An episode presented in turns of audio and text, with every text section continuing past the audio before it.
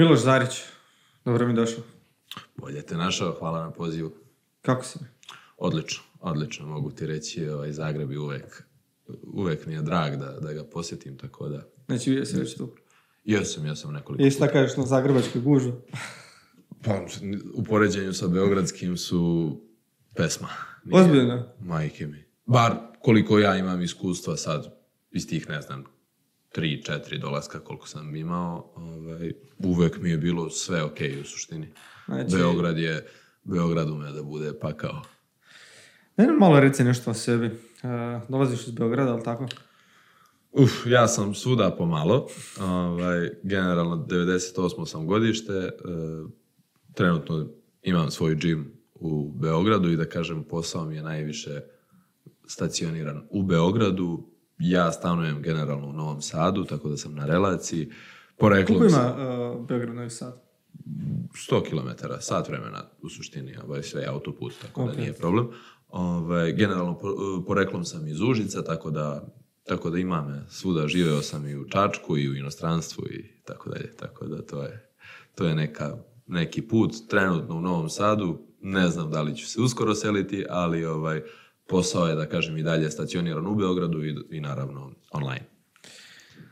Ti imaš naziv The Black Mambino. Di Black Mambino. Kako je to nastalo? Šta to znači? Otkud? Daj nam malo izvući neku priču. Pa iskreno nije, nije toliko specifična, ovaj, odnosno možda je zanimljiva, ne znam. Ja sam igrao košarku i ovaj, Kobe Bryant mi je bio idol koji, kom je nadimak taj The Black Mamba i onda još kad sam prvi put pravio Instagram, ne znam kad je to bilo, pre 5, 6, 8, ne znam, 2015. Da, od tad ima više od 5 godina, definitivno. 8 godina, ono, imao sam neka imena bez veze ka, kao klinac i onda u nekom trenutku rekao, pe kao pomogao bi Di Black Mambino kao mala verzija ovoga, jer sam tad još uvek mislio da će od toga biti nešto i, ovaj, i to je ostalo i ladno ono, ljudi me zovu kao, e Mambino, ja, ja kao, još uvijek mi bude čudno, je- ali zaživelo je nekako što je zanimljivo, ne znam. Je, dugo vremena zapravo mi je bilo ono, znaš, povezivao sam tvoje lice s tim samo imenom, nigdje nisam naletio točno ime i prezime, kužu, Da. dok nisam kasnije krenuo malo Da, da. istraživati, ali dok nismo krenuli u neku komunikaciju nevezano i za ovaj podcast, nego i za Mhm. neke druge stvari od prije. Ovo, meni si bio samo D. Black Mambino. Da, a ono, ni- niti sam nešto black, niti sam ovaj, ništa, dakle, plav čovjek, ali da, znači, u suštini to je tako i dosta puta sam razmišljao da ostavim nešto Miloš, ne znam, Donja Crta Zarić ili kako god, ali sve kao ostalo, ostalo i onda Viš u kako se nekom ljudi povežu. trenutku ljudi stvarno me zovu kao, ej, Mambino, i ja kao, ili kao, "Ej, jesi ti onaj, kad me onda pitaju, jesi ti onaj di Black Mambino sa Instagrama? Postoji mi u životu, ali može se reći da sam, da sam taj... Između ostalog. To, to. Znači, košarka je bila prvi ulaz u Košarka je bila ulaz u sve i u suštini zbog toga sam i dan danas malo više orijentisan na rad sa košarkašima nego na ostalo, iako imamo dosta široko poslujemo, znači sve živo pokrivamo, ali realno košarka je ta neka... Zašto košarka? Ko- Jel postoji neki razlog zašto košarka? Sad ili zašto sam zašto počeo? prije? Zašto si počeo s košarkom? E, U suštini, kao klinac sam nešto otišao na par treninga ovog Aikido, Aikida, Ovaj, to me jako smaralo, znači ono, bukvalno sam lagao svaki, ne znam, da, bio sam možda mjesec dana, e, ne znam, recimo da smo imali možda tri treninga nedeljno, to je bilo baš u, znači ne znam, prvi razred osnovni ili tako nešto, i ja sam svaki trening nešto se štekao, nešto sam lagao da me nešto, da me boli stomak, da me boli glava, da sam umoran, da sam, mislim, nisam završio ni jedan trening, zato što me prilično smaralo. I ovaj, i ništa zabatalio to. I jedan dan sa mamom idem i vidim njenu prijateljicu, vidimo njenu prijateljicu, neku koju ja ne znam, i ona kao, tu se kao upoznamo ili kako god, i kao je, pa ona je, košarkaški trener, dakle prvi košarkaški trener mi je bila žena, i, ovaj, i u suštini to mi je posle bila i razredna u, u, u osnovnoj školi, odatle je počelo, zavoleo to, s tim što sam još i pre toga na teren, imao sam neki teren blizu kuće i onda ono igrao, dođem tu neki stariji momci od mene i ja kao hoću da igram sa njima i ja lažem da ja treniram, ono, nemam pojma da igram, tako da ovaj, to je to je bio početak i onda u nekom trenutku je to prosto postalo ono, u našoj kući se samo o, o košarci pričalo, iako moji roditelji nemaju veze sa sportom, niti je to ikad bilo neko forsiranje. Dakle, to je bilo košarka, Kobe Bryant, kad sam malo počeo da pratim taj NBA i to, i to je bilo to, to je bio ceo svet. Treninzi jedan, dva dnevno, ustajanje u pet, ustajanje u četiri, u, leti posebno, znači ono 6, 8, 10, sa- ložio sam se na to da gađam 10 sati treninga, znači od 5 do 10 ujutru i od 4 do 9 popodne, to su mi bila leta, to mi je bilo onako baš zanimljivo, što apsolutno ne preporučujem sada, jer posle sam video da sam, kad sam kvalitetno radio recimo jednom ili čak dva puta dnevno po sat i po vremena, imao sam dosta bolje rezultate, ali ko će to objasniti? I si nekad mislio ono, da je moguće da igraš u NBA? Apsolutno. Ja sam generalno ambiciozan od, od rođenja i u suštini ja sam bio ubeđen. e, me, ja sam u tom periodu, kad sam bio klinac, smatrao da je neuspeh ako budem igrao, ne znam, u Barceloni. I, naravno, zato što ono, ne- totalno nerealne priče. Znači, ne znam, lupam u Barceloni ili u nekom evroligaškom Eurokup, Partizan, ne znam, lupam, ne daj Bože, neki da kažem, lokalni, srpski, hrvatski, to klubovi, to po Balkanu. Ne, ne, bilo je ono... Direkt Amerika e, i... e, Championship or bust, što bi rekli ovaj, Amerikanci. Znači, uvek sam to gađao na te neke mm, nerealne snove i u suštini ja sam radio na tome. Znači, nije sad kao, nisam sad samo lupetao, kažem, radio sam sve što sam mogao, sad naravno tu ima milion faktora, prosto genetski nemaš talenat, ne, nemaš prosto sve što treba, za to nemaš taj kvalitet. Ja sam igrao profesionalno, ali to je bilo na tom nekom nivou koji mene nije ni blizu zadovoljavao i onda je to u nekom trenutku postalo više neko mučenje i ubijanje sebe u pojam nego, nego sam, e, nego uživanje u tom sportu, da ne pričamo o finansijskom delu, znamo gde živimo i to sve, tako da ovaj, s tim što sam već paralelno sa tim počeo, pošto sam se ložio na taj trening, i u početku su to bili, ne znam, sa 10, 11, 12 godina, ono, cepa iz klekove, trbušnjake, šta već, kod kuće.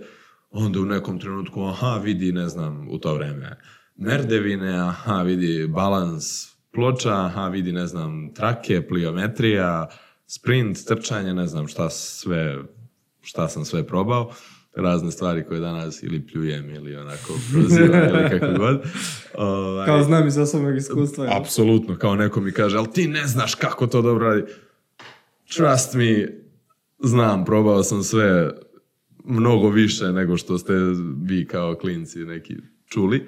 Tako da, ovaj, to je to i onda u nekom trenutku saigrači priđu i kao, e, kao, mogu ja da treniram s tobom u teretani ili kako god.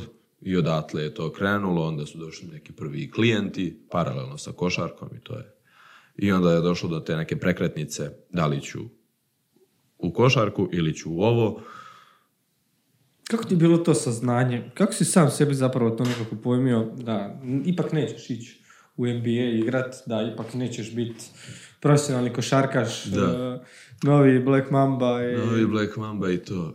Iskreno nisam, e, da me je neko godinu dana pre toga rekao desit će se tako, ja bih mislio da ću umreti, ali taj, sećam se moment možda i malo neozbiljno s moje strane ili neodgovorno da sam ispao takav, e, prelazni rok je, ne znam, recimo od 1. do 3. septembra u tom trenutku i ja sam završio trening, to je već 2. septembar, mene opominju iz kluba već donesi nam e, donesi nam te slike što treba i tu neku dokumentaciju koja treba jer sutra moramo da te registrujemo. Znači nismo juče, nismo danas, sutra je poslednji dan. I ja kao, da, da, i odlazim kući ovako veče i zovem trenera ja mu ka i kažem mu, pritom treba da budem prvi playmaker te ekipe, znači kao u toj ekipi u kojoj sam sam bitan, a ekipa sama po sebi je manje bitna. I, ovaj, I kako se zove, i ja ga zovem i kažem kao, coach, jel vi imate nekoga drugog za ovu sezonu? Ako imate, potpisujte ga i pustite čoveka da igra, ako nemate, odigraću. Naravno i oni se snađu, nađu neku ovaj, kombinaciju i u suštini, tako da bukvalno sam presekao i od tog trenutka nisam zažalio, falilo mi je par puta, ali odem, ono, odigram nešto i budem sasvim zadovoljan, znači imam taman, imao sam taman tu dozu sporta koliko mi treba da uživam, bez tog pritiska i stresiranja, e, prvenstveno koji sam sam sebi nabijao, niko, meni su uvek ljudi govorili i ti treneri na nivou na kom sam bio i sa igrači, ne znam. Znači sve je to bilo kao super si, bla, bla, bla i sve to, a ja u fazonu što se mene tiče, ovo je neko kome bih se ja ono smejao ili ono neko koga bih ja rekao, ma šta onaj. Tako da... Znaš što je zanimljivo? Ti si jedna od rijetkih osoba koja je tu neku svoju sportsku karijeru završio na način da nije imao izgovorno ozljede, e, Da. znaš, i tako neke, više izgovorne, nego si bio dosta realan. Istina. Rekao si, gle, nije nešto u što ja želim ući sa jednakim intenzitetom koji bi bio potreban da dođem do nekog e, ranga, rang u kojem bi ja bio ne bi bio zadovoljan, a više od tog ranga ne mogu jer nemam genetske predispozicije, možda nemam ni volje zapravo i želje da toliko uložim sebe u to nešto što na kraju krajeva neće dati neki Tako je. U suštini, rezultat. prvo nisam ni imao nekih povreda, hvala Bogu, na tom delu genetike i na, naravno ima tu i do tog rada koji sam sprovodio, ali opet većini ljudi ako daš, pritom na betonu sam naravno trenirao, nije ko će da ti da salu kad imaš 13 Da. godina, na betonu treniraš ceo dan, znači većina sportista mladih bi imalo, ne znam, probleme sa kolenima, sa zglobovima. Ja nekim čudom nisam imao te probleme i u suštini mm, i onda nemam ni, ni razlog da imam izgovor, jer to je prosto bila odluka. Znači, igrao sam na profesionalnom nivou, koji nije neki elitni nivo, e, imao sam iskustvo protiv raznih igrača koje sada treniram, koji igraju na mnogo ozbiljnijem nivou nego što sam ja ikad. Imao sam ovaj, e, baš pred tu sezonu koju na kraju nisam ni odigrao, znači ali imali smo neke prijateljske utakmice koje sam igrao, e, tad je on bio klinac, ali igrao sam protiv Nikola Jovića, koji sada igra u NBA-u. Naravno, daleko je, je bio od ovog nivoa, bio je junior, u, u Megi je igrao i svi su pričali o njemu i prijateljska utakmica je bila tako da verovatno... Da li se, sad, da li se u, to, u t- na toj razini, da, da li se među vama vidjelo, gle, on će, on je ipak klasu 2, 3, 5, nebitno, ispred nas, svih od njega će biti nešto. A znalo se. Ima, imalo je tih nekih akceleranata koji su prosto dominantni zato što su malo ranije izrasli ili su prosto snažniji fizički ili nešto. Znači, prosto su, što bi rekli, biološki malo stariji i onda kad imaš ti 14 godina, on ima telo nekoga od 17, on je u tom trenutku dominantan, ali posle ga svi sustignu i onda to više nije to. Ali imalo je momaka koji sada stvarno igraju, znači, eto, za tog Nikolu Jojevića su tada svi pričali. Ja nisam znao, pošto je on mlađi od mene, i bio sam u fazonu, ma koji taj mali, nešto ono.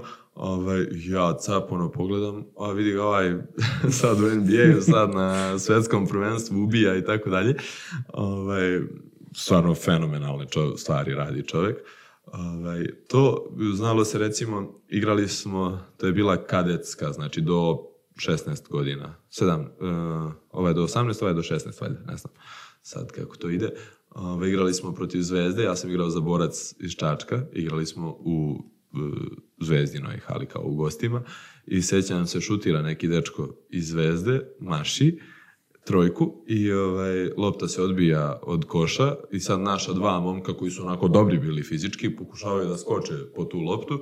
I od neku kud se stvara Radanov, Aleksa, kog ja sad treniram, ovaj, i samo preskače ih praktično i samo prikucava, znači samo ono put back što bi rekli, znači vraća loptu u koš i ono u fazonu si. Pritom mi smo ih dobili tad, ali iz te naše ekipe niko nije nešto napravio, a iz te njihove su njih, ne znam, petorica za koju se još tada znalo da će, da će igrati, tako da u suštini neki ljudi prosto imaju viši i pod, ono, i floor i ceiling, tako da to treba poštovati i treba biti svestan svojih e, prednosti i mana, svojih jakih strana i svojih loših strana, taj self-esteem treba imati kvalitetan, znači dobar self-esteem ne znači ja mislim da sam ja najbolji, to je totalno loš self-esteem, dobar self-esteem je tačan, dakle treba da znaš gde si, šta si,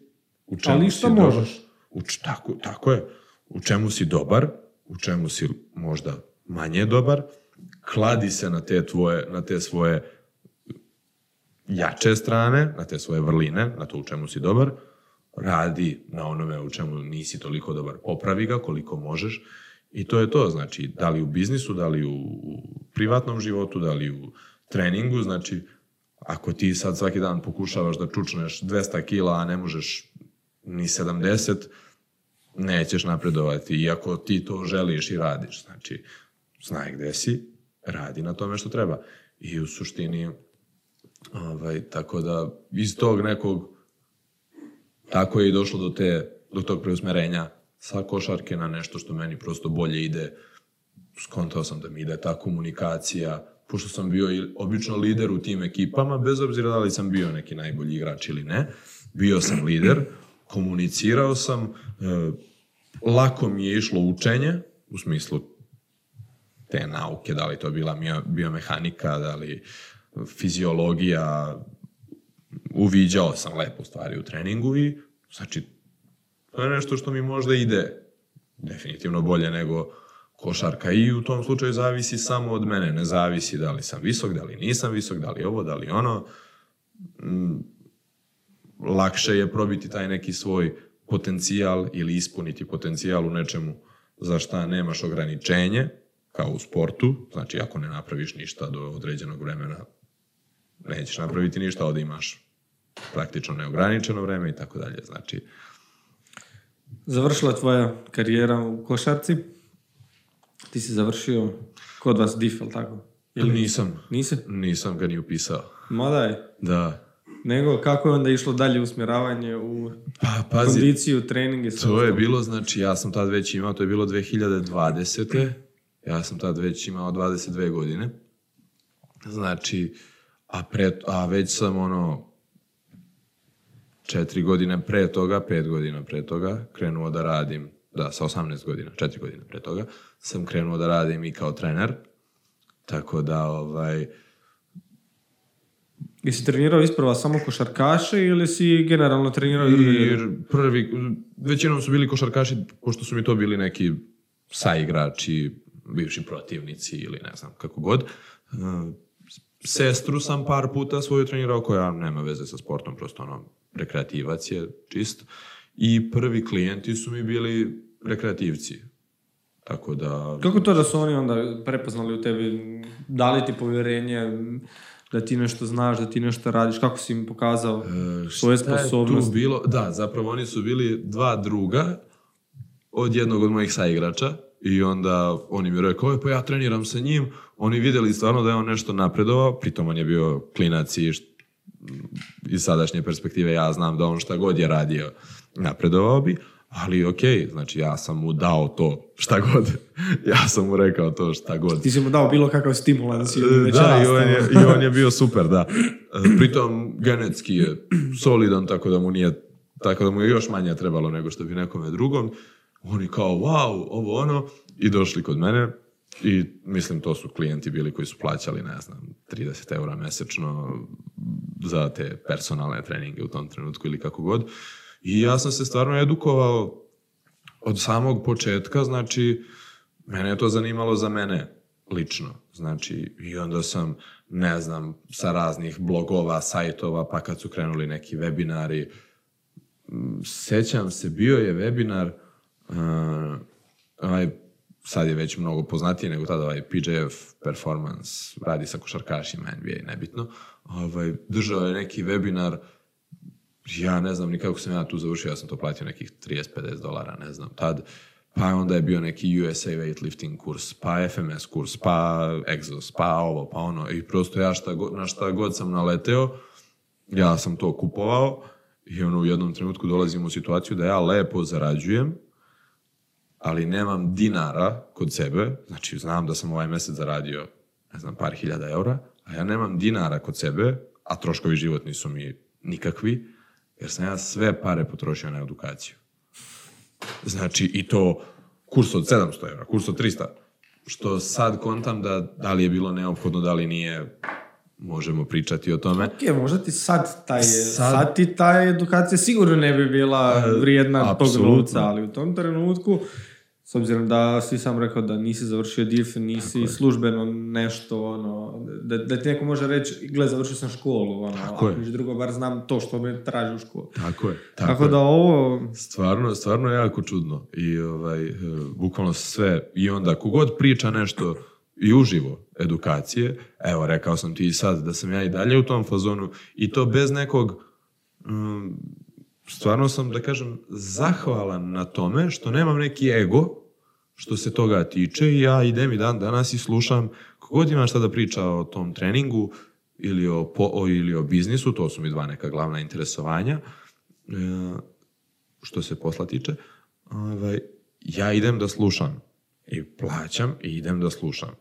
Znači, da li on ima 15 godina iskustva više od mene ili 5 godina manje, e, ali je stručniji tom nekom području. ili prosto iz, nekog razloga priča o tome. Ako on ima dovoljno samopouzdanja da priča o tome, ja imam dovoljno skromnosti da idem da ga slušam i onda ćemo vidjeti da li je to bilo nešto pametno, da li se ja slažem, da li se ne slažem, da li sam naučio nešto novo, da li nisam, dešavalo se i da sam ono, bacio pare, upoznao ljude, povezao se, šta god, tako da ovaj, u suštini ono, ne možeš da znaš koje je dobro vino ako ne probaš ono loše, tako da, Da. ovaj, znači, ne možeš ni da znaš da proceniš, da razaznaš dobro od lošeg ako nisi probao, prosto im čuo jedno. Sad kad si to rekao za vino, a, imaš veliki jedan problem kod ljudi, ne znam, apsolutno nemaš pojma o ničem u toj temi.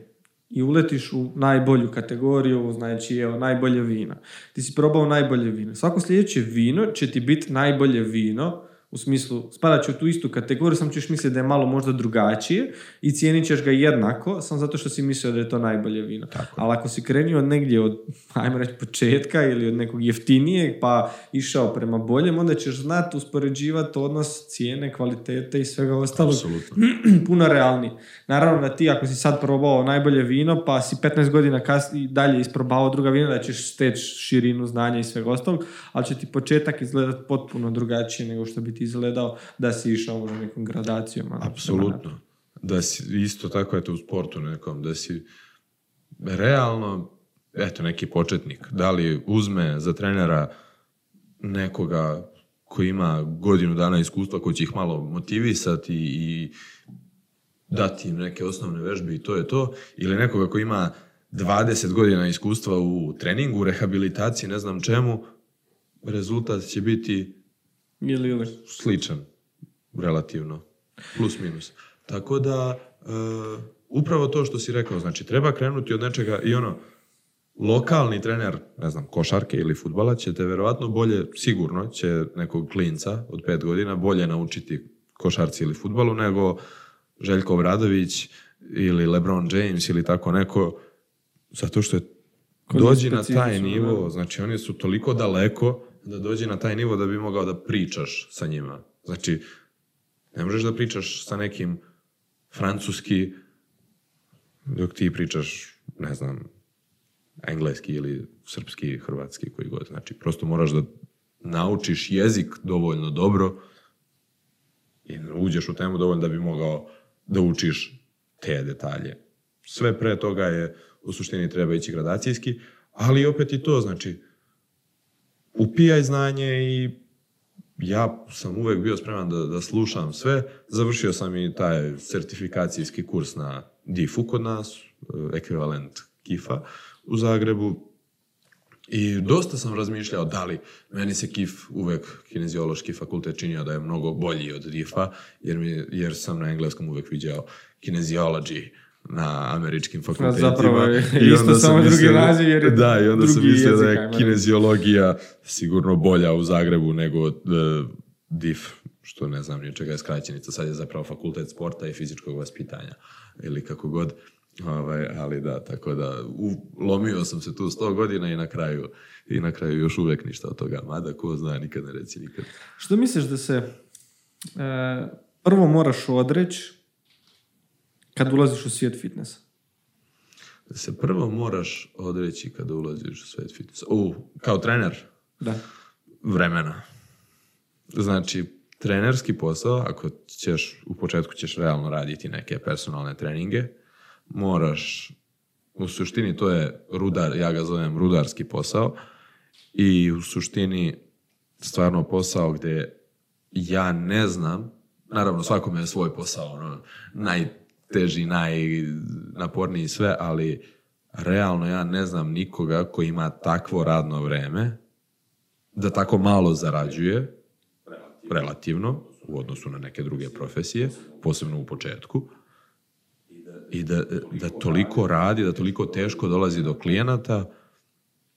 S druge strane, svi se interesuju sa kim god da pričaš, svi pričaju o mršavljanju, svi pričaju o mišićima i to sve, o fitnessu, o zdravoj ishrani, tako da vreme je definitivno nešto što mora da se uloži i to užasno puno. Ono, imaš najčešće je to dvokratno radno vreme, pre, podne i uveče. Pritom ako živiš u nekom iole većem gradu, Beograd, Zagreb, ti nemaš vremena u tom periodu između da odeš kući, odspavaš, jedeš, šta god, nego si u teretani, nešto pojedeš, uzmeš da istreniraš najbolje, malo učiš i samo nastavljaš dalje. Znači, to je to i dakle, to jeste taj rudarski posao u početku, a za neke i zauvek, ukoliko ne pređu na nivo što sa biznis strane, dakle, Kako se izlazi iz toga? Znači, ja sam dosta pričao s ljudima u samom podcastu o tome kako treba trenirati, kako raditi sa klijentima. Mene zanima kako izaći iz toga, iz, Iz tog toga. rudarenja. Red, red race-a, Da. što bi Kiyosaki rekao, iz rudarenja. Pa ima više načina.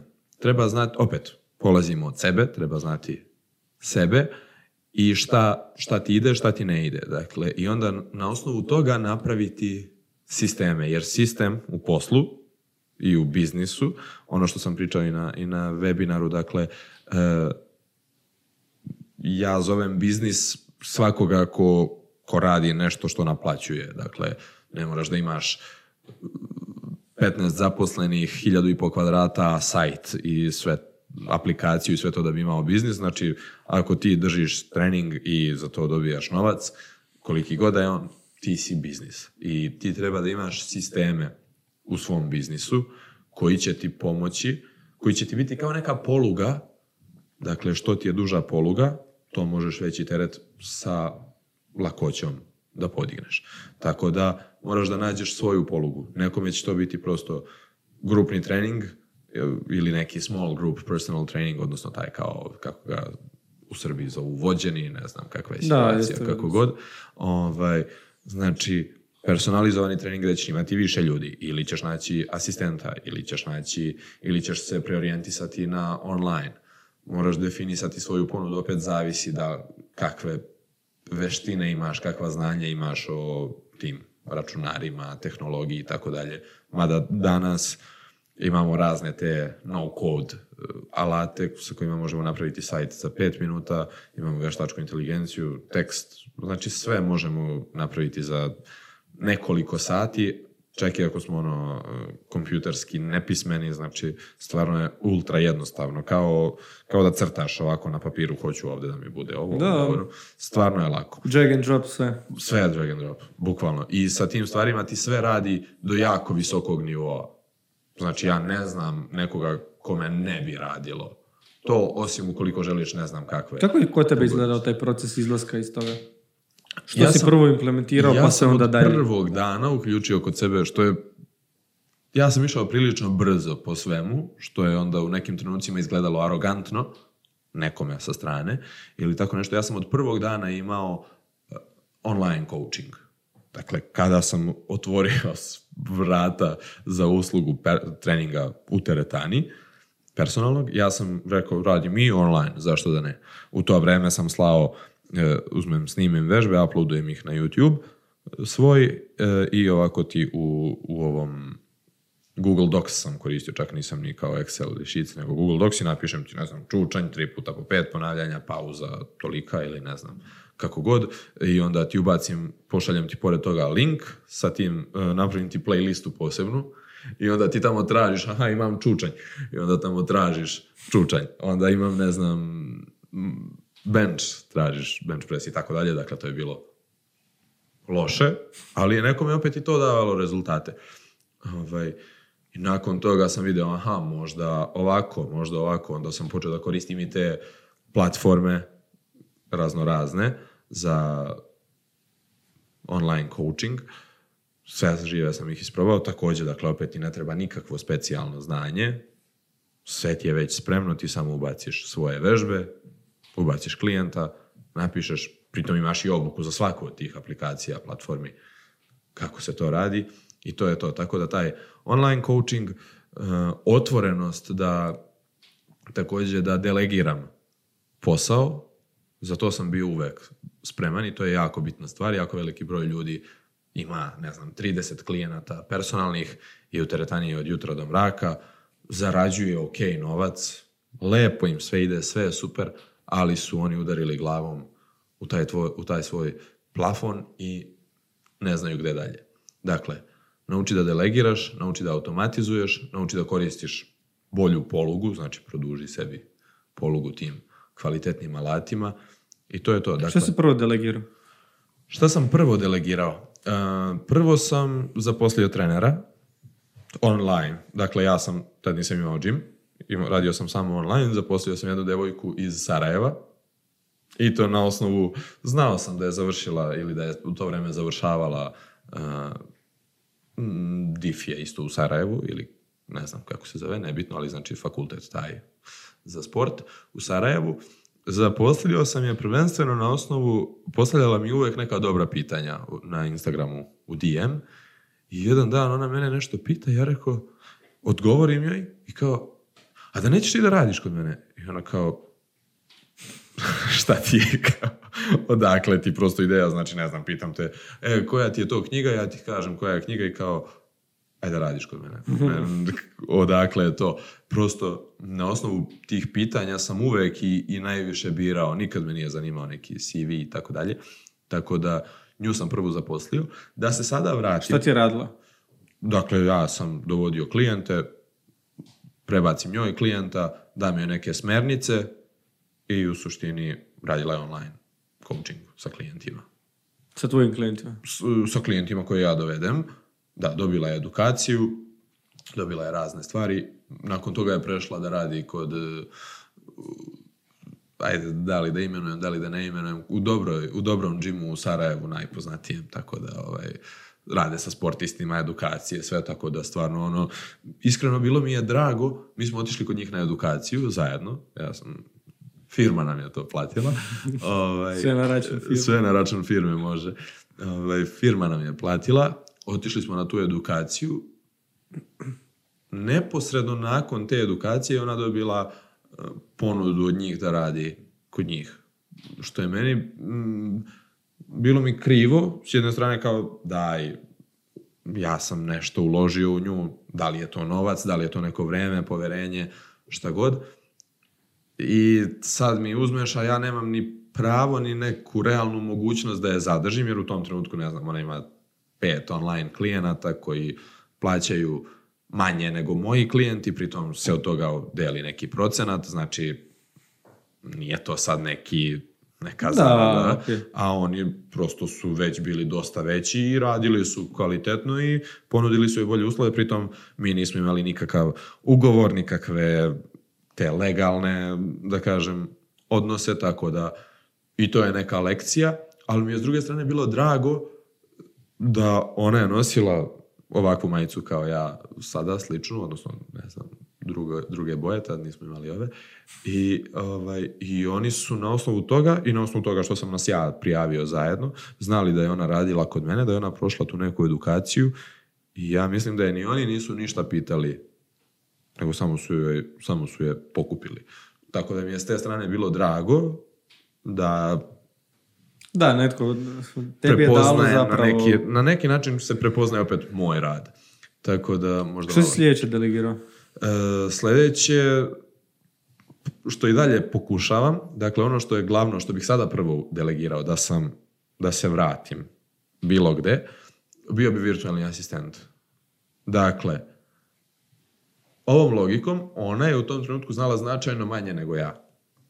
I sada ja idem da prodajem treninge, uslovno rečeno, a ona ih održava. Znači ona ti vodi tvoj coaching proces online. To je totalno neefikasno. Znači ja sam bolji od nje u treningu, a ja njoj dajem da radi. Hajde da nađem nekoga ko je bolji od mene u organizaciji vremena, da meni organizuje vreme, da bih ja mogao da obslužim više klijenata koji to radim najbolje u, u tom svom timu trenutno. Kada budem zapošljavao trenera, hajde da nađem trenera koji je bar na mom nivou ili bolji od mene. Jer znači u tom trenutku opet mora ego da se ugasi i da se razmišlja, znači ako mi treba, ne znam, kad nalazim majstora da mi popravi nešto u kući, ne nalazim nekoga ko je lošiji majstor od mene koji nemam pojma, nego nađem nekoga ko će to što bolje da uradi. Tako i ovde. Znači, s tim što smo ovde, naravno, subjektivni, jer ja Da. sam trener i sad neću da tebe zaposlim, a da ti budeš bolji trener od mene.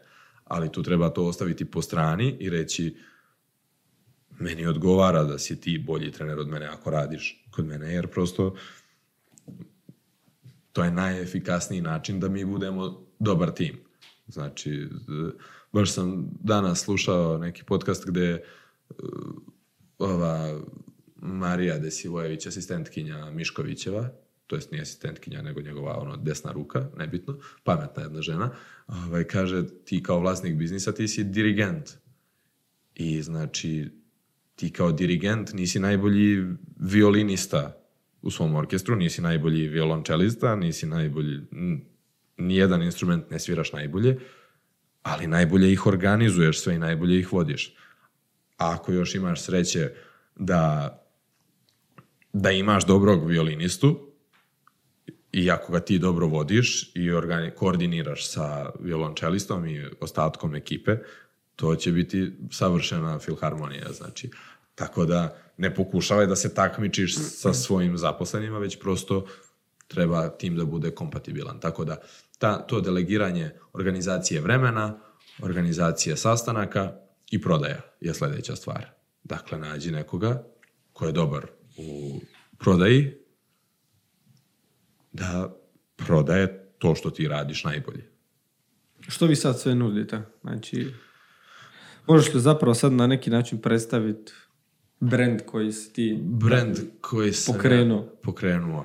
A, to je sad već neka, da kažem, grupa, grupacija, odnosno, e, gde je sve integrisano vertikalno, dakle sve, sve radi zajedno od nekog nivoa osnovnog pa do prilično visokog. Dakle, mi radimo, sastojimo se od dve od dva brenda, to su Elevate i I Win My Way.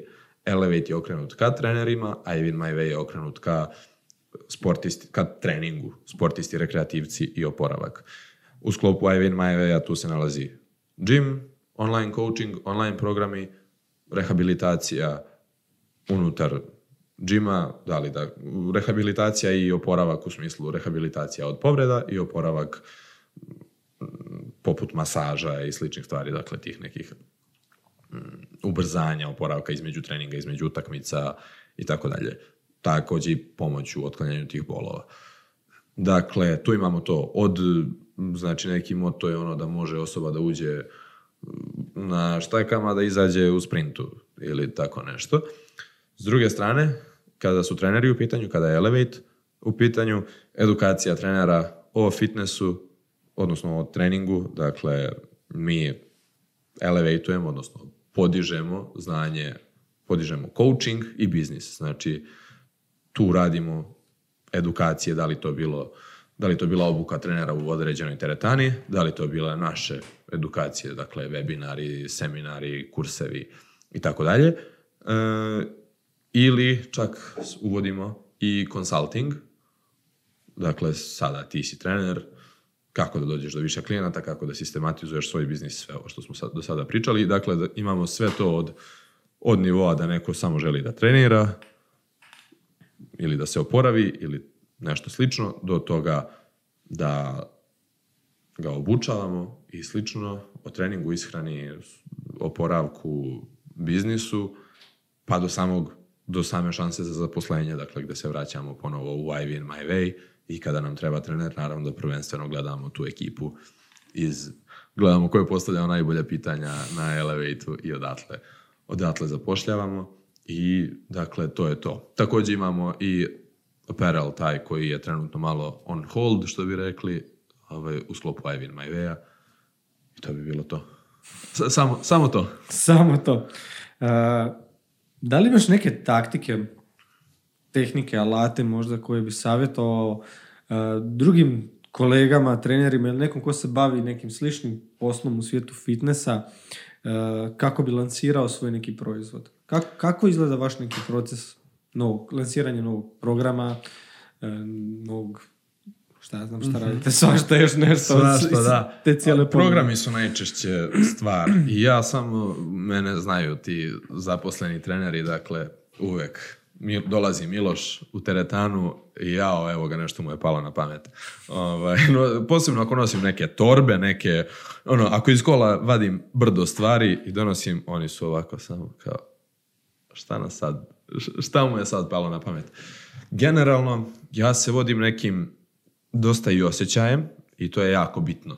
Prosto kao što neko ima osjećaj za ljude, neko ima osjećaj za eto neki sport, neko ima osjećaj za financije, novac, šta god. E, ja treba imati osjećaj za to šta ponuditi dodat novo u svom biznisu I generalno neki dobar savjet je drži se, specijalizuj se za nešto, ali ja ga ne volim za sebe i ne poštujem ga i ono, zato smo toliko svuda sada uvodimo i OCR program i program za futbalere i ovako i onako i za brzinu i za mm, preduzetnike kao fit, koliko je važan preduzet, fitness i zdravlje za preduzetnike i tako dalje. Dakle, ima nas na svim stranama. Opet, to je zato što imamo resurse u vidu ljudi, dakle imam dovoljno ljudi oko sebe koji će da, da se specijalizuju, a onda što se mene tiče, I will my way ima sve, tako da ovaj, to mi je,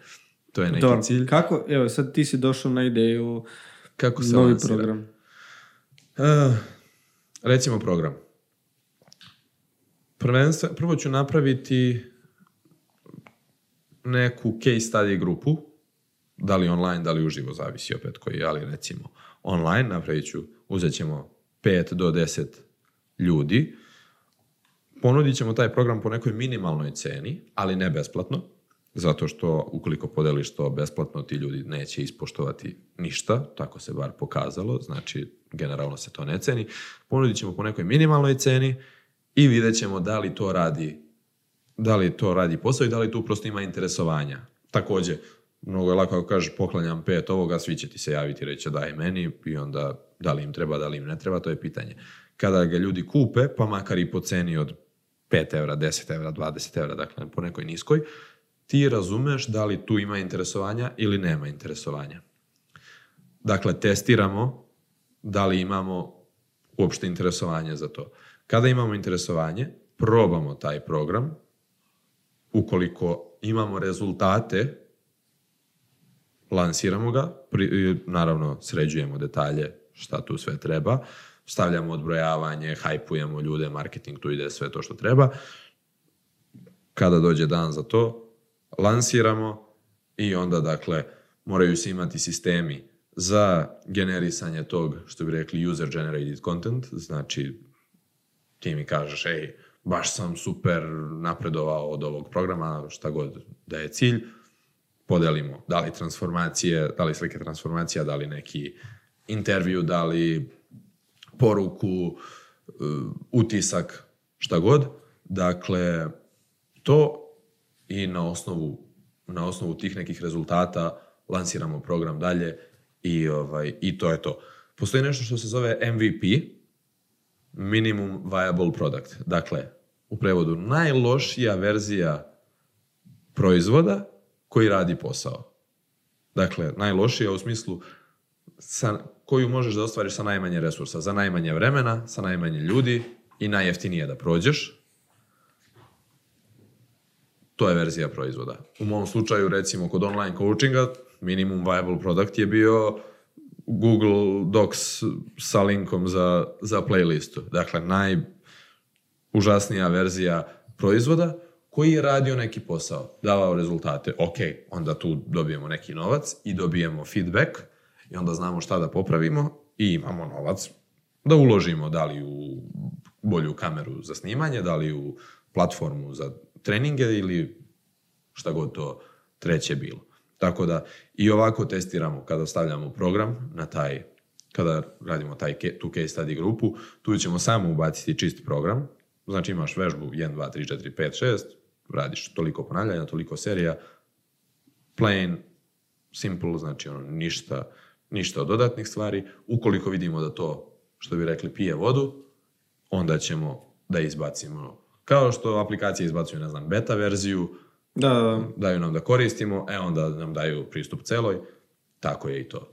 Kada su kursevi u pitanju, ima jedan lab framework, napravimo webinar, besplatan, vidimo koliko imamo tu prijava,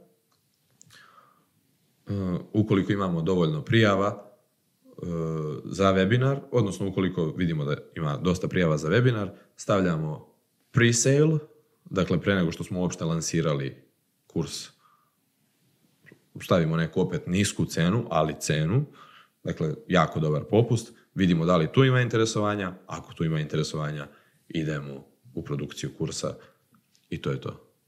Dakle, ne testiraj dubinu vode sa obe noge u prevodu. Znači, proveri jednom nogom. I ono što bi isto Warren Buffett rekao, ne- stavljaj sva jaja u jednu, Jednu korpu korpu, i sve da. to. Dakle, proveri kakva je situacija, testiraj, to se zove proof of concept, dakle, potvrdi da li taj Da li tvoj radi. koncept ima nekog smisla, da li radi, da li tu ima interesovanja. Ako radi, onda uskoči na glavu. Ali nemoj da skočiš na glavu u 20 cm dubine. Na našoj platformi e, si održao jedno jako dobro predavanje.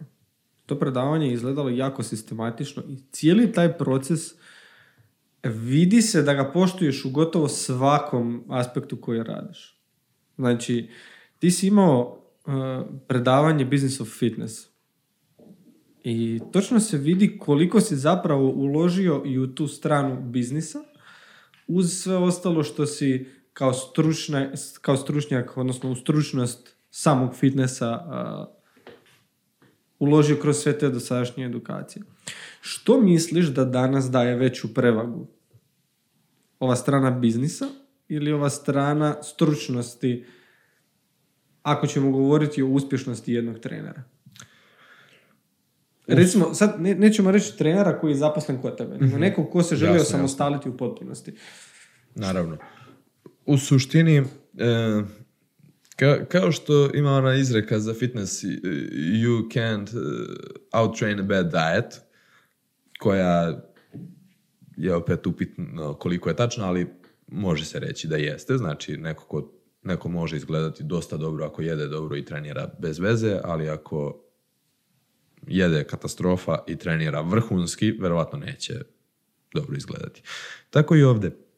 Dakle, imamo ljude, posebno malo starije generacije, kad kažem malo starije, mislim na sve što je starije od 90. godišta kod nas jako su protiv e, većinom ljudi, naravno, pričamo generalno, protiv, ne znam, Instagrama, protiv TikToka, marketinga, biznisa, brendiranja i koji su na osnovu svog imena i znanja ostvarili brutalno, napravili ozbiljne biznise, ozbiljne rezultate. Mm, ukoliko nema toga, ukoliko nemaš kvalitetan proizvod, što je u ovom slučaju glava, odnosno znanje, struka, dakle ukoliko ti nisi dobar trener u osnovi, džabe tebi biznis, marketing, eh, branding, sistemi. Mislim, ne možeš da imaš sistem za nešto što... Ne možeš da automatizuješ nešto što ne umeš da radiš. Prosto kao neko ko je napravio prvi bager, verovatno je umeo da kopa ručno. Znači, ne možeš kao nikad Pa je nisi vidio iskopao- problem. Pa je video, aha, i onda ako ovo uzmem ovako, da. Dakle, ne možeš da automatizuješ nešto što ne radi ni, ni kao, ne radi ni sa tobom, a sad ćeš ti da ga napraviš da radi bez tebe. Znači, u suštini, ajde da, da, da svedemo biznis na marketing. To se često, mm, kao biznis i marketing, to su totalno dve različite stvari. Kao da kažeš, ne znam, ono, ishrana i ishrana i suplementacija. Znači, suplementacija je delić jedan kvalitetne ishrane koji nekad je neophodan, nekad nije ili kako god. Dakle, kad kažemo marketing, dobar marketing će veoma brzo uništiti loš proizvod, lošeg trenera, lošeg eh, nekoga ko ne radi to kako treba, brzo će ga dakle zbrisati sa lica zemlje i jako brzo, znači to je samo kao neka lupa, odnosno neki ono amplifier, ne znam kako se to kaže. Da. Ovaj, Znači, nešto što samo pokazuje već, znači ja sada imam nešto što je dobro i nešto što je loše. Ako ovo što je loše prikažem velikom broju ljudi, veliki Prije broj ljudi će- će znati da je to loše. I onda čak i ako ga kupe, mogu doživjeti neki brz Ali imaš uspeh. danas, imaš danas ovaj, jako puno ljudi koji su jako dobri u marketingu. Baš taj slučaj. Ali su jako loši u poznavanju osnove onoga što zapravo nude kao uslugu putem tog marketinga. I onda im se to vrlo često obija u glavu. Obije se u glavu. ali to ne samo zato što ja bih čak rekao da su radili pogrešku u smislu da se nisu dovoljno rano usmjerili i specijalizirali u nešto što su trebali, nego su odmah krenuli na marketing pa žele doći do više klijenata. Radije odradi sa manjim brojem klijenata, to što ti kažeš, neke case studije, recimo, za sebe, za svoje saznanje, za svoje neko Tako je. uh, informiranje o tome što ti zapravo radiš i onda to ako vidiš da radi i ako daje rezultate i ako su ti tvoji isti klijenti zadovoljni, traži dalje. Ali dokle god ti nisi zadovoljio tog prvog klijenta u smislu ili prvih nekoliko klijenata, mislim da je uzaludni svaki pokušaj da zaradiš neke pare samo na temelju toga da imaš više takvih klijenata kojima nećeš pomoći, koji će ti prije otići i na kraju opet nisi zaradio ni približno onoga što bi mogao. Apsolutno. Znači, u suštini najbolji način da imaš više klijenata je da zadržiš postojeće klijente. Ako ti ne radiš kako treba, ti znači sad ti da bi ostao na svoja dva klijenta koja imaš, ti moraš svaki mjesec da dovedeš dva nova klijenta zato što ovi nisu zadovoljni i odlaze. Ako ti zadržavaš ta dva klijenta i svaki treći mjesec ti dođe po jedan ti za tri mjeseca imaš tri, za šest mjeseci imaš četiri, za godinu dana imaš sedam, osam, deset, petnaest, znači pri tom što ih više ima, više će preporučivati i tako dalje. Dakle, znači džaba ti što ti non stop sipaš vodu ako ti je taj sud izbušen i prosto curi Da. na sve strane. Tako da, bukvalno to, znači, mm, i to je sve kratkog veka. Dakle, možeš ti uzeti neke pare ove godine ili za tri mjeseca, za šest mjeseci, za dve godine. Ali u suštini, u najvećem broju slučajeva, cilj igre je nastaviti da igraš. Znači, cilj, ne znam, braka je ostati što duže u braku. Znači, nema, kao, nema neki kao zadatak, nego cilj je nastaviti da igraš. Cilj biznisa je ostati što duže u biznisu. A da bi ostao što duže moraš da imaš neku reputaciju i nešto prosto e, cilj treninga ok, možeš da imaš neke kratkoročne ciljeve za tri mjeseca, želim ovo za šest ono, ali cilj treninga je ostati što duže u treningu. Na, na makro nivou, znači kroz život što duže da treniraš. Tako, tako je i ovde. Znači, džaba ti što si ti za tri meseca uzeo 100.000 evra, što za to treba baš da budeš doktor u marketingu, tako da se onda nećeš ni baviti treningom, nego ćeš uzeti da radiš marketing i uzimat ćeš od toga lovu. tako da, e, znači, džaba ti to kad ti zapravo, pitanje je šta ostavljaš na stolu. Ti ako si za tri meseca uzeo 100.000 evra, ti ostavljaš na stolu 40 godina, 50 godina svog rada, ostalih ili neke 10 godina, bolje da si uzeo za tih tri meseca 1000 evra, ali za ovih ostalih 10 godina mnogo više nego to što si tad. Pritom, stabilnost imaš ovako, znači sad kao, e, tri meseca sam u fitnessu, izgleda da fitness nije profitabilan, vidim da je marketing bolji, tri meseca sam u marketingu, nije ni taj marketing nešto, e, pa onda vidiš, ne znam, kripto, pa onda vidiš ovo, ono, new shiny thing, što bi rekli, i skačeš, a nije do toga, svejedno je. Znači imaš ljude koji drže, ne znam, restorane koji su milijarderi, imaš ljude koji drže restorane koji nemaju dinara i zatvaraju ih konstantno. Imaš ljude koji drže teretane, koji su u fitnessu, koji su pa i u tom kriptu, pa i u tom marketingu, pa i u nekretninama i u čemu god hoćeš. Nije do... Imaš ljude koji prave stolove, mikrofone, koji imaju mnogo, koji imaju uspešne biznise i koji propadaju. Dakle, to je... Misliš da ima još prostora za ljude koji žele ući u svijet fitnessa? Evo u ovom trenutku, da li misliš da je zadovoljena sva potražnja za recimo osobnim treninzima? Potražnja, hm. pa u suštini kad pogledamo koji procenat ljudi trenira, vidimo da je to smešno, posebno kod nas na, na Balkanu. Ovaj, ne znam da li su, sad ima raznih statistika, ali recimo da napumpamo statistiku da 10% ljudi trenira, što je nemoguće. Znači, iako o, mi kao, kako ne trenira, ni- kao svi treniraju. Pa treniraju svi kad ti provodiš ceo dan u teretani. Mislim, tamo svi treniraju, ali idi na pijacu pa ćeš vidjeti da niko ne trenira. Idi u, ne znam, poštu pa ćeš vidjeti da niko ne trenira. Idi u bilo gde i vidjet ćeš da većina... Izađi iz svog bavla samo. Mislim, samo izađi baš iz tog mesta gde se trenira. Znači, tu niko ne dolazi ni zbog čega drugog nego da bi trenirao. Ali uzmi svoju, ne znam, eh, porodicu. Mama, tata, brat, sestra, ro- rođaci, kumovi, šta god. Vidjet ćeš da od njih većina ipak ne trenira. Realno. Tako da mislim da ima prostora apsolutno, jako puno. I generalno ne mislim da je zasićeno posebno ne trenerima i sličnim stvarima, nego i generalno neka dobra, dobra teorija je da mi uopšte nismo konkurencija jedni drugima, treneri, teretane, ovo ono. E, mislim, to, eto, kad radiš kao personalni trener, ti možeš da imaš 20 30 klijenata, ako ćeš online, možeš da imaš 100, ako ćeš da praviš neke programe, možeš 5000 da prodaš i živjećeš jako dobro, šta god, ali 5000 ljudi. Beograd ima 2 miliona, Zagreb ima Milion, milion i nešto, 5000 od 3 miliona. Samo u dva grada. Neznačajno. Smešno. Znači ono, to je ono kao, uzmeš milion evra, niko neće primetiti, ono, reći a to onaj mali što nešto priča o fitnessu, mislim, stvarno, toliko smo, moramo shvatiti da ipak ima nas, ima dosta ljudi. Tako da, generalno, čak ni ti, ono, fitness, čajevi, detoksi, e, ne znam, razne gluposti, crossfit, less meals ili šta god, ni to nije, to su sve relativno dobre stvari. Čega ima, to je Što dobro. misliš da je najgora stvar u svijetu fitnessa? Evo, što bi ono upozorio sad odmah ljude iste sekunde. Što misliš da stvara najveću štetu? Evo, fitnessu i ljudima koji se uključe u to. U, jaka e, tu je jaka konkurencija. tu je tržište zasićeno, u to nemojte ulaziti, ako ste novi.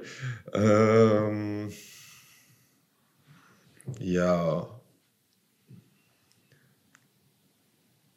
Najveću štetu.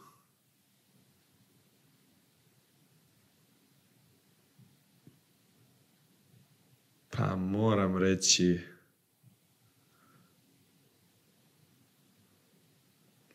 razne ove pilulice i neki suplementi za mršavljanje koji obećavaju neke rezultate bez aktivnosti. Kao na primjer? Pa čak najviše mislim na e, to po apotekama što se prodaju neke gluposti, slim uh, shake i ti fazoni. Herbalife? E, može i Herbalife, da, spadaju u tu, spadaju u tu, u tu grupu. Za, krenuo sam da kažem, ali zapravo ja uopšte ne bih stavio u grupu sa njima, recimo, ove detoks varijante, koje su takođe užas. Ali, ovaj, ali, brate, to je neki sokić koji ćeš da popiješ. Znači, ok, neće ti naneti neku štetu, problem je sa tim očekivanjima, to minus 5 kila za dva dana, bez treninga i tako dalje. Ovaj, ali u suštini, znaš... Znaš da postoji jako velika količina tih nazovimo ih detoks preparata, e, stvari za mršavljenje koji ostvare rezultat. Nećemo umanjiti, znači ostvare rezultat.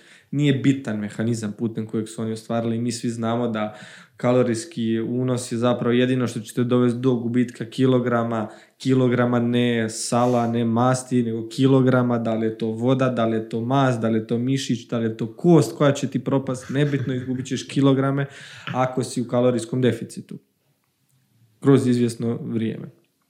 Ali, takvi proizvodi najčešće dovode do produljene konzumacije tih istih koji su ostvarili rezultat i njihove promocije nadalje, što zbog dugoročnog korištenja takvih stvari koji su zapravo stvari koje izbacuju iz balansa tvoje normalno funkcioniranje organizma, dovode do ogromne štete, pogotovo na jetru, znači postoji jako puno dokaza ljudi koji su si uništili jetru gore nego alkoholičari koji piju zadnjih 40-50 godina. Uh, samo zato što su živjeli u uvjerenju da ti, te, te stvari koje su im kratkoročno pomogle riješiti problem koji su imali, koji je zapravo nebitan u svijetu nekog zdravlja, i iole racionalnog baratanja samim sobom, su si doveli do štete koja ih je koštala ostatka života, a pred nekim ljudima je ostatak skoro cijelog života. To su si vrlo mladi napravili sa cirozom jetre i sa jako lošim stvarima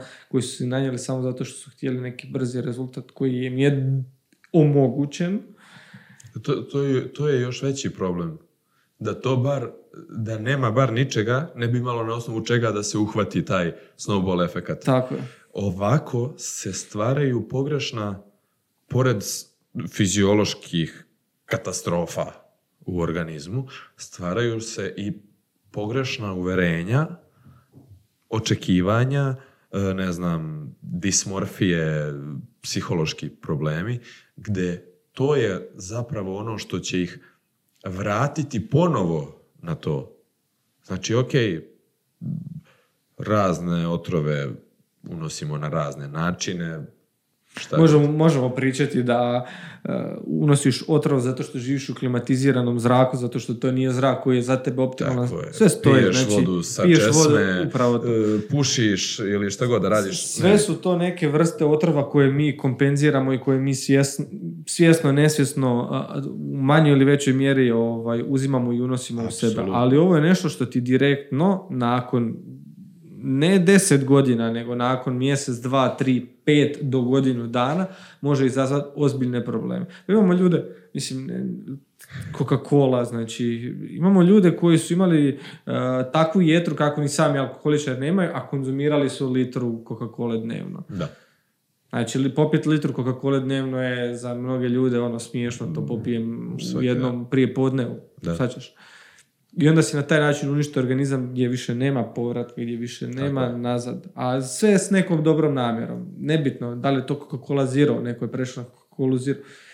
I nije da nešto direktno iz tog sastava i da će tebi pet Coca-Cola mjesečno uništiti organizam. Ne, ali ako je to tebi zamjena za vodu, onda ćeš imati ozbiljne probleme Absolutno. na nekoj dugoročnoj. Imao sam sad kao, dobio sam pitanje, a, koliko, ne znam, čokolade je previše dnevno ili tako neko uopšteno pitanje. Ja sam u fazonu, ti pojedi dva reda čokolade nakon svakog obroka. Što mu ispadne jedna čokolada dnevno, otprilike, verovatno, ne znam koliko sad ima, ali... A, recimo, da. Recimo, znači, jedna čokolada dnevno, što uopšte nije malo. Znači, opet, ukoliko ti nije sad, ne znam, cilj neko mršavljenje i to, sa tim se verovatno nećeš uklopiti, ali možda čak i tako. Ali nebitno, znači, što se zdravlja tiče, neće ti ništa biti. Ali ako ti jedeš samo jednu čokoladu dnevno i ne jedeš ni... Znači ono, Ako tebi čokolada jedan obrok, tako je ono što ti je baba a kalorijski pričala. zapravo je čokolada ti ispadne jedan obrok. Da. Ako ćeš gledati samo kalorije kao kalorije. Da, ali znači, ono što ti je baba rekla, prvo pojedi ručak, brate, pa onda kao... Ako e, imaš mjesta, Pa ostavi. onda uzmi čokoladu, mislim, nije problem. Za većinu ljudi koji nemaju neke ekstremne ciljeve, znači rekreativci koji žele da se osjećaju ok, pojedi kvalitetan obrok i nakon toga uzmi, ne znam, čokoladu, ne znam, otrov neki gumene bombone, šta god da voliš, ne znam, lupam. Popi Coca-Cola uz taj obrok, šta god, neće ti verovatno ništa biti, Ma neće ti sigurno. Neće ti ništa znači, Nije biti. to ono... Znači, ali nemoj da... Znači, ja, ja često volim da krenem sa tim, prvo dodajemo, pa ćemo onda da oduzimamo. Apsolutno. Znači, to je vrlo bitno da mnogi ljudi nauče, pogotovo kada je stvar mršavljenja, kada je stvar gubitka kilograma, kada je stvar promjena nekih navika, prvo moraš dodat da bi mogao oduzeti. Znači, imaš kalorijski unos, karikiram, tvoj dnevni je 2500 tisuće kalorija, prosjek uzet ćemo bilo kako. E, ti znaš da ti realno za održavanje trebaš 2300 da bi gubio kilograme, bio bi u optimalnom negdje da ti između 2 i 2100 recimo, da si tu negdje da imaš neki zdravi kalorijski, zdravi, da imaš neki optimalni kalorijski deficit, da ne stvaraš probleme na drugom kraju, jel? Ili da stvaraš minimalno probleme na drugom kraju. Ti ćeš samo to trebati ukalkulirati u neku tjedno dnevnu računicu, ali kako ćeš to? Prvo ćeš dodat, što ćeš dodat? Dodat ćeš stvari koje imaju možda najmanje kalorija, najviše su volumena, da te zasite. Recimo, Apsolutno. salata, povrće, neko može biti vegan, karnivor, što god, znači nebitno. Prvo ćeš dodati nešto što je kvalitetno, nešto što je bolja alternativa svemu do sad što ti imaš ili nešto što ti nedostaje. Kad to dodaš, vrlo brzo ćeš primijetiti, aha, dodao sam sad nešto, pa ok, sad imam nešto višak, pa ajde sad ću nešto oduzeti. Idemo oduzeti ono što mi je najlakše oduzeti. Što god. Ne mora biti najgore. ne mora biti, evo, oduzet ćeš, oduzet ćeš recimo, nećeš nakon svakog obroka pojest red čokolade, nego ćeš pojest nakon dva od tri obroka red čokolade. Oduzeo si jedan. I ok, idemo tako tjedan, dva. Ok, aha, sad već vidim, mogao bi opet nešto dodat. Pa ajde, možda ću dodat recimo da ću prije svakog obroka popit čašu je ovakve veličine vode, znači 2 deci vode. Pa si sad nešto dodao, pa ok, aha, sad sam već nešto dodao, sad na kraju obroka više nema mjesta za dodatan komad mesa, dodatan krompir, što god, pa si tu nešto izbacio. I na taj način zapravo sustavno radiš sve te neke promjene koje su ono, Baš to, baš to. Imam, evo, imam klijenta, ovaj, sad imam, jedan momak je bio na praksi kod mene u džimu i sad je, sad je zaposlen i jako sam zadovoljan kako radi. I prisustvovao... dajmo onda ime, spomeni ga. Aha, Aleksa, Aleksa, moj zaposleni trener Aleksa Radičević, zapratite ga na, na Instagramu. Uh, kako se zove, i sad prisustvovao je tom uvodnom nekom intervjuu, da kažem, sa online klijentom i sad je fora um, sluša i ne veruje, zato što spavanje, katastrofa. Obroci, katastrofa. Jedem često, jedem bez veze stvari i jedem ogromne porcije, znači mora tanjir da mi bude prepun i tako dalje. E, Kakvo je, stanje, kakvo je stanje sa vodom, hidratacijom? Katastrofa, pijem samo sokove. U posljednje vreme sam prešao, malo promešam, ubacim vodu i ti fazoni. Ovaj, znači, šetnja, nula. Ne hod, znači, radim od kuće i igram igrice sa istog računara sa kog i radim. Znači, ono, to... e, ajde gledam, rekao da li ima nešto što može, imaš li kontakta malo sa suncem?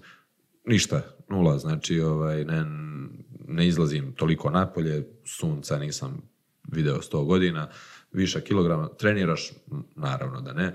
I, ovaj, Što me pitaš? I to je to, da. Ovaj, I sad, ok, znači, prve, prvo kada imaš tako nekoga, ne kažeš mu sram te bilo, debilu, trči, razumeš, mislim, jer ko zna šta se, šta se tu izdešavalo.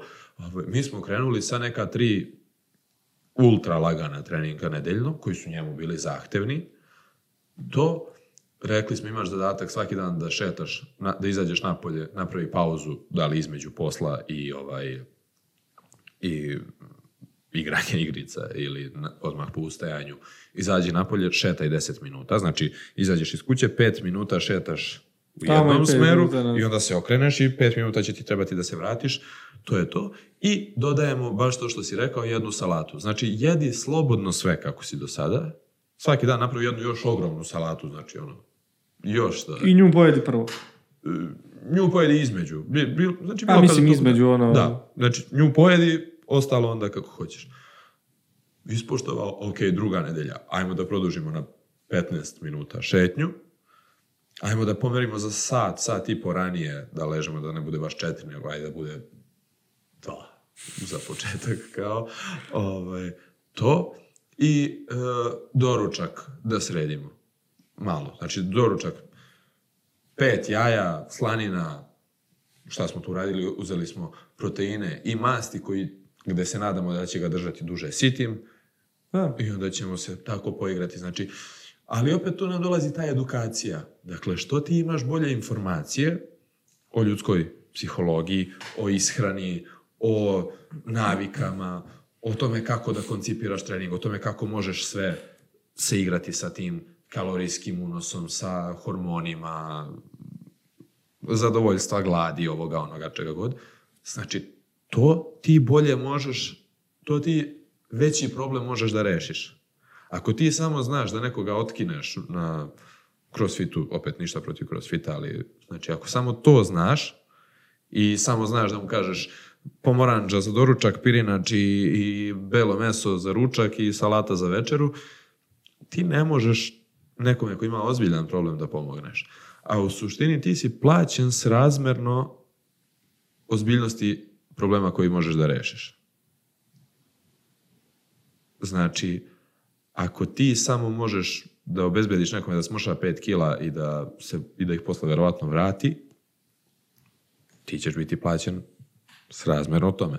Ako ti možeš, ne znam, ko se bavi e, problemima tim e, insulinskom rezistencijom, ovim, onim, to su ozbiljne stvari, hormonskim disbalansima kod žena, na primjer, ako pričamo o ovim stvarima, bit ćeš ozbiljnije plaćen. Ko se bavi oporavkom, ne znam, sportista od ukrštenih ligamenata, bit će plaćen značajno.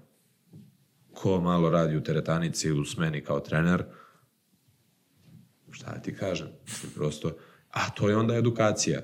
Što više znaš, to je to. To možeš bolje naplatiti. Da li ima, aj probaj ovako posložiti deset vježbi, da možeš samo tih deset vježbi raditi i Mhm. ništa drugo.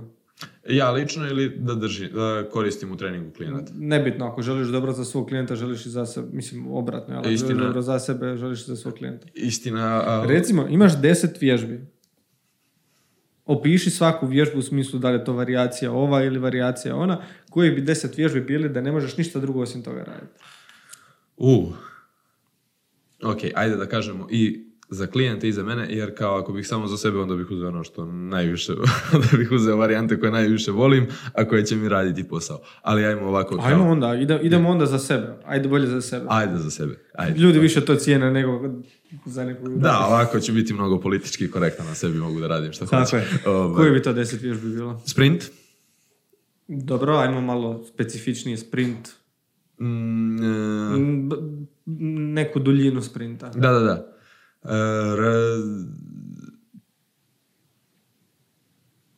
40 do 60 metara. 40 do 60 metara. E, dobro. Neka bude, Zašto? neka bude 50. Zašto sprint? E, zanimljiv mi je. Ima benefite razne, dakle od e, testosterona, mm, od podizanja testosterona, potrošnje, relativno visoke potrošnje energije, razvoja, e, ubrzanja maksimalne brzine što će se kasnije prevesti na razvoj do nekog nivoa energetskih sistema i tako dalje. Dakle, to e, stimulisat relativno slično hormone, e, dakle te anaboličke e, signale, mTOR i sve to kao trening snage, a generalno volim što mi je dinamičan i što mi je tako lepo mi je da sam na polju i da to cepam. E, pored toga ima neke, zbog te specifičnosti, imamo određene benefite od, od tog ekscentričnog preopterećenja pri tim većim brzinama, dakle, izduživanje fastikula, bla, bla, bla, sve to što, što ide uz to. Dakle, onako nešto što ne mogu zameniti ni sa čim u teretani. Tako da to bi bila jedna. Tu je, tu je jedna. Drago mi da si to stavio na prvo mjesto. Da, zanim, da, iskreno. Ajmo dalje, Sprint. druga. Zgibovi, Mm, Dobro. zgibovi. E, Koji hvat? hvat, pothvat, dakle chin up. Dobro. Chin up. E, zašto? Kada sam u eksternoj rotaciji, izdužujem skroz. Znači, ajmo sad jedan myth busting. Chin up bolje pogađa lat nego široki pull up. Kada postavimo ruke široko i posebno otvorimo grudi, više prebacujemo to opterećenje na romboideuse i na taj gornji deo leđa. Da bismo maksimalno pogodili latissimus, treba nam blag uži hvat, ne skroz uzak, ali kao otprilike u širini ramena, plus minus. E, eksterna rotacija dodatno isteže e, latissimus, eksterna rotacija ramena. I, a uz to ćemo lepo osjetiti i taj biceps, tako da recimo da mi je to nešto. Dobro, znači zadovoljili smo I, i da, izvini. zadovoljili smo biceps, zadovoljili smo lat, zadovoljili smo podlakticu čak, jel Da, visiš, da. držiš se, jel to? Idemo dalje. Relat- onako, za gornji deo smo dobri, tu je i core, tu je i taj, ta neka koordinacija, dakle to što body weight Ok. gotivno mi je, slatko mi je to. Znači, imamo sprint, imamo chin up, imamo uh, uski close grip bench press, Dobro. Zašto close grip u odnosu na konvencionalni? Meni konkretno prija, e, lepo osjetim triceps i u suštini to je to. Ne, ne smatram da ima značajnih razlika, posebno ako se nećeš takmičiti u, u tome, tako da čisto, Dobro. čisto preferencija i, i konvencionalni bi radio naravno. Ali ok, znači ne možeš ga raditi, možeš raditi Ok, samo, u- u- znači uski, imamo... tu- uski, uski. uski, više volim, to je, to je, Dobro, to je dalje. obrazloženje. Uski, um, prednji čučanj, Zašto prednji, a ne stražnji? E, bolje, bolji mi je položaj u telu, znači ne padam toliko napred, budem vertikalniji i više mi radi kor. To su dve onako ovaj, Ok. stvari. E,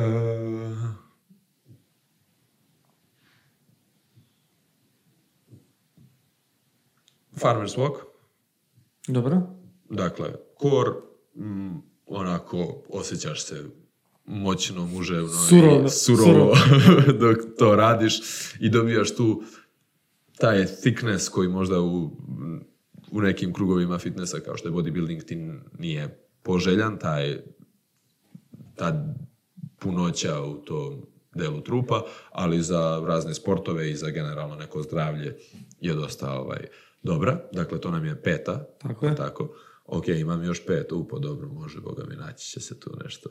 E,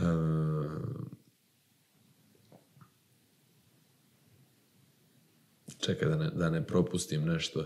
Noge, osim čučnja. Mnogi osim čučnjem, sad gledam neku varijantu za, zadnju, za zadnji lanac. Da li će to biti jednonožno rumunsko, obično rumunsko ili neka varijanta GHD-a hiperekstenzije. Ali ajde da kažemo jednonožno rumunsko. Jednonožno rumunjsko. Da. Dobro. Sa šipkom. Sa šipkom. Da. Zašto? Malo zašto je, malo je. jednonožno i zašto sa šipkom? Jednonožno zato što tamo imam čučanj koji mi je bilateralni pa ajde da imam nešto unilateralno za donji deo. Mm, Sviđa mi se generalno taj, ta potreba za, kont- za malo kontrole, ali ne preterana Dobro. preterani disbalans i, i lepo osjećam uvek aduktore Dobro. na tome i to je to. I da, a sa šipkom mogu lepo da opteretim Ehm, i to je to. Možda sa šipkom bi čak rekao da je možda lakše malo balansirati. Lakše je nego sa bučicama, definitivno. Da, E, Sa jednom bučicom je lakše ukoliko mogu da se pridržavam za, za nešto. da, ali s ovim je lakše balansirati. ali sad je nego lakše, da. I u suštini, i u suštini kada imam tu, kada pogodim lepo uh, da ne idem napred-nazad, nego samo treba da balansiram levo-desno, dakle ukoliko ne padam previše na nos, uh, onda ću toliko jako osjetiti taj gluteus, čak neću ni značajno osjećati ložu, nego više će biti gluteus, ali to je to. Dakle, to je šesta. Uh, to je šesta. Bench press sam rekao, ovo sam rekao. Mm, ajde, daj mi i propadanja. Dobro. Daj mi i propadanja. Znači, ista priča kao kombinacija bencha i, i zgibova, znači imam benefite što je body weight i tako dalje, što mogu da je radim gde god i imam taj, lepo mi radi triceps, lepo radi core, grudi, super mi je generalno, Dobro. može, može lepo i da se optereti. Na sedam. Sedam, još tri komada. Pa morat ću još neku, nešto dinamično poput trap bar jumpa ili nabačaja. Sad razmišljam šta od ta dva. Nabačaj je zanimljiv i cool, ali ako ću realno šta je efikasnije, to je trap bar jump. Trap bar jump. Zašto treba jump?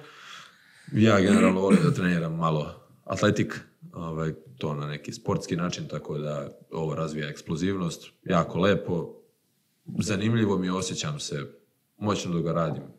To je to. E, imam još dve. A još dve, još dve, još dve, još dve. Mm, za gornji sam pokrio manje više, manje više sve. E, veslanje bučicom. Jednoručno. Jednoručno. E, radi jako dobro kor, antirotacija i sve. Jako dobro radi lat.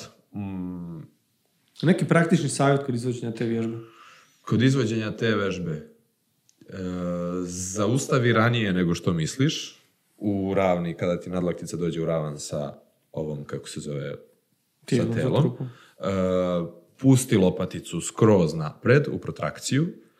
E, Znači nema smisla povlačiti lakat još dodatno iza da bi se pa uko- više angažiralo stražnje rame i takve stvari. A ne, nikako. Ako, ako hoćeš rame ili romboide, treba ti skroz široko. Dakle, Dobro. Onda skroz mašiš pojentu, tako da ono, nije baš efikasno. A opet to je... uh, Sad smo na devetoj vježbi. Sad smo na devetoj i imamo još jednu. Deveta je znači bila veslanje. I Sad ću te ja pitat šta bi prije odabrao? Ajde. Vježbu za listove U, jebot, to mi treba. ili vježbu za ramena? Da, razmišljao sam o vežbi za ramena. Ramena su mi relativno dobra genetski, pa, pa mogu ovaj, da ih iskuliram, ali listovi su mi katastrofa, tako da morat ćemo listove. Dobro. Sedeći. E, Sljedeće. dakle, sa raise. savijenim kolenom kao ovaj, Soleus. Ok, Bit će dobro. to. A, To je da možeš odabrati poziciju stopala, da li, zapravo, da li ima pozicija stopala bilo kakve veze sa izgledom ili sa boljom aktivacijom? E, Pa kod Soleusa ne toliko, koliko ja znam. Sad si me... sad Znaš, si ono, me- da li na van, na sredinu, Da, da, da. lagano unutra? Stavio bih ih na sredinu, držao bi na sredini i prosto, ove, što bi rekao Jordan Shellow kao, brate, nemaš mali spoljašnji deo lista ili ili Imaš unutrašnji- mali ma- list. imaš mali listove i to je to. ovaj, tako da. inače i savjeti, i savjeti za veslanje, a i deo o zgibovima, sve su Jordanove, ovaj, Jordanovi savjeti, pošto sam dovodio i njega, da, dovodio sam i njega u Beograd da drži edukaciju, tako da shout out Jordan Shellow. Ovaj, i, I to je to. Dobro, znači odabrali smo vježbe. Idemo redom ponoviti. Sprint. Sprint, Zgibovi, zgibovi, uski bench, e, prednji čučanj, prednji čučanj. Farmer's walk, Dobro? e, bila su propadanja, bila, e, bilo je jednonožno rumunsko, Dobro. trebar jump, e, veslanje jednoručnom bučicom i listovi sedeći. Dobar trening. Može, može. Dobro, odlično. Većina će preporučiti zapravo e, kosi bench Razmišljao sa sam bučicama. kosi uski čak. To volim. Nije, nije naučno, uh, nemam naučno objašnjenje prijami, ali kosi sa bučicama je prosto što se te hipertrofije tiče bolje. Odlično, odlično. Dobro, sad imam ideju za sljedeći trening. Stavio sam, stavio sam bio na, na TikTok, tamo volim da triggerujem ljude. E, Stavio sam na TikTok bio da bench nije najbolja vežba za grudi, nego da je bolje blaga kosina i bučice. I dobio sam Rafal. rafal, ali jako je dobro prošao, tako da to je Da, zanimljiva je ta populacija na TikToku. E, Čak i više nije to onaj omjer ko što je bio u samom početku, da su to isključivo klinci koji su dobi od 13 do 16, 17, 18 godina. Ovaj, sad tamo ima i starije populacije, mislim Ima. starije, I luđi, i luđi su od klinaca. ali koliko ljudi tamo vole ispoljavati svoj hejt na druge ljude, to nije za vjerovat. Znači, Koliko- neusporedivo sa bilo čime drugim, tamo ljudi imaju potrebu blatit ljude, e, govoriti im odvratnoće kakve samo valjda ono TikTok može imat. I to je definitivno najtoksičnija platforma od svih koji postoje, pa čak bi istaknuo i gore od koje kakvih pornografskih stranica. Istina, Mislim da je TikTok istina. puno gora opcija za bilo koji mladi e, um koji i ole želi normalno imati funkcioniranje u statku svoje I, istina, života. stvarno je zeznuto. Ovaj, tako da, jeste. YouTube je jedno vreme bio katastrofa. Kada su bili počeci influencera, influencerki, blogera i tako dalje, jako su ih vređali, onako na nekom ličnom nivou. Davno je to bilo, ali TikTok je definitivno Da, gori. zapravo kad su prvi puta eksplodirali youtubere, Da, da, znači da vlogeri i ostalo. bilo- Šta ti ovo? To, to je bilo ono... Na, na TikToku je e, skoro otvorio je TikTok Ray Dalio, e, ima ona knjiga Principles njegova, Dobro. znači čovjek je ono težak dvadesetak milijardi ovaj, i pričao je o financijama. I onako prilično nešto zdravo i onako nije ništa, mislim čovjek je stariji, da kažeš deda, znači nije se nešto glupirao, nije nešto izazivao neke reakcije i dole u komentarima je bilo ko je ovaj fake guru? A ono, mislim, tipa, Čovjek vrijedan... čovjek težak pola države. pola države, znači. I onda što, kao, znaš, i onda kao, ti ideš na, na, na taj TikTok i, i kao očekuješ da te neće, da neće mene ili tebe ili neko. Prosto vređaće svakoga i ovaj, to su prosto ne, neko koga ne možeš da shvatiš ozbiljno. Kao kad vidiš nekog ono, Da. propalicu na ulici i on ti nešto opsuje i ti si u fazonu, a, ćao, čiko i prođeš dalje, prosto ne... To je Znaš što je, znači, imam situaciju gdje ja, što god da stavim na taj TikTok, najčešće nisam ja taj koji je bilo kakvu ideju prenio, nego je gost. Jel? Da. To su nekakvi klipovi iz uh, samih razgovora. I onda nemam osjećaj, ono, znaš da je to osobno bilo kakav napad na mene, pa nemam potrebu ni braniti, niti se loše osjećati zbog toga, nego ono mogu ignorirati. Ali sam shvatio da bilo je nekoliko videa u kojima su ljudi bacali hate komentare, u kojima su ono, i ja sam išao testirati. Da ja vidim kako ta platforma zapravo funkcionira. I ja sam potpaljivo na svaku njihovu, ja sam potpaljivo dodatno. Taj video je otišao na 100 i nešto tisuća pregleda, dok svi ovi ostali koji su i ole normalniji su se zadržali u nekim niskim granama koje su ono nebitno. I onda shvatiš kud, mislim, koliko, koliko te zapravo takve stvari kontroliraju, upravljaju sa tobom u smislu koliko ti nude takvih stvari koje će izazvati u tebi takvu neku reakciju da ćeš ti imat potrebu to nešto Istina. i koliko će tvoj um na dnevnoj bazi biti zatrovan tako nečim. Tako je. Ja Znači- kada, Ono. Ja kada, ja se spremim nekad i znam, znači znam da, eh, danas sam spreman da postavim nešto što znam da će ljudi poludeti, znači ono, ne znam, stavio sam kako neka vežba koju Novak Đoković radi ne valja i to nakon što je on osvojio neki Masters, nešto, Mogu neki, misliti samo. neki Grand Slam. Znači, pritom ja Novaka jako volim, poštujem, slušam intervjue, pratim mečeve, mislim kao ono, kao svi ljudi sa Balkana, a posebno Srbi, vo, prosto Apsolutno. poš- mislim čak i eto, ne znam, i, i tog Federera s kojim nemam nikakve veze, m, poštovat ću ga ili kako god. Pa čak i da ga ne voliš na osobnoj razini, da ti ne znam šta napravi u životu, Ma moraš da, ga poštovati ne- kao ne- sportaša koji je ostvario to što je Ništa ostvario. da mu kažeš. I, ovaj, ali konkretno ta vežba jeste bila nešto bez veze, neke trakice su bile uključene i šta god. ali, znači, u fazonu sam, ok, danas sam mentalno, danas i naredna tri dana sam mentalno spreman da me razapnu, ali, ovaj, i u suštini što je više tih idiota koji sa lažnih profila komentarišu neke gluposti, oni meni služe samo kao neki točkići, kao neki robovi koji će da me pokažu pametnim ljudima. Koji, I znači, kad god sam imao najviše užasnih komentara na TikToku, imao sam najviše prodaja na sajtu. Znači, kad vidim tih par glava koje, koje mi ostavljaju Znači, tebi 10 se ozbiljno transferira ljudi sa TikToka na prodaju. Da, da. Ali njih nećeš vidjeti ni e, ti koji kupuju i ti koji mi pišu taj tamo, ne znam kako se zove, DM, inbox, kako god, znači imaju poruke i na tom TikToku. Ovaj, kada ih otvoriš, e, njih nik, oni nikad ništa ne komentarišu. Ima jedan koji, par momaka kao, da li ličim na nekog košarkaša, sasvim svejedno, nebitno, oni kao, to je forica i to je to, a onda pitaju u DM-u nešto stvarno pametno i onako zainteresovani su, ima saradnja dosta i to je to. Ali ono što ćeš vidjeti ti kao neko koji je ušao na moj profil, i mene često ljudi krenu da teše kao, brate, pusti ti njih. Puštam ja njih, ne vidiš ti moj dashboard na sajtu.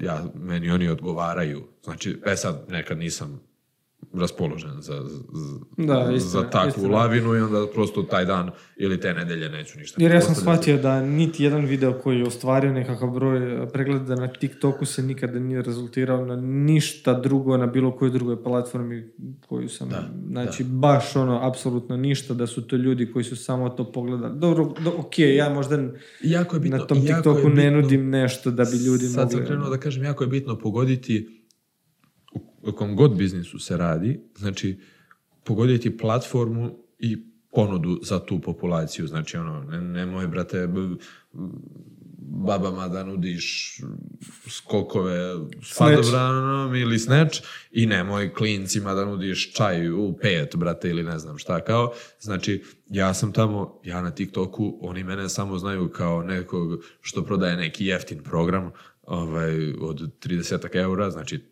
ja imam tu našu najjeftiniju opciju, zato što znam da su tamo ipak većinom i dalje mladi ljudi, a i ti što su stariji nisu nekih sposobnosti i platežnih i tako dalje. Znači, ja sam tamo stavio tu najjeftiniju opciju, taj Explosive Athlete, dakle, dakle program koji je već spreman na sajtu, ti ga kupiš i to je to.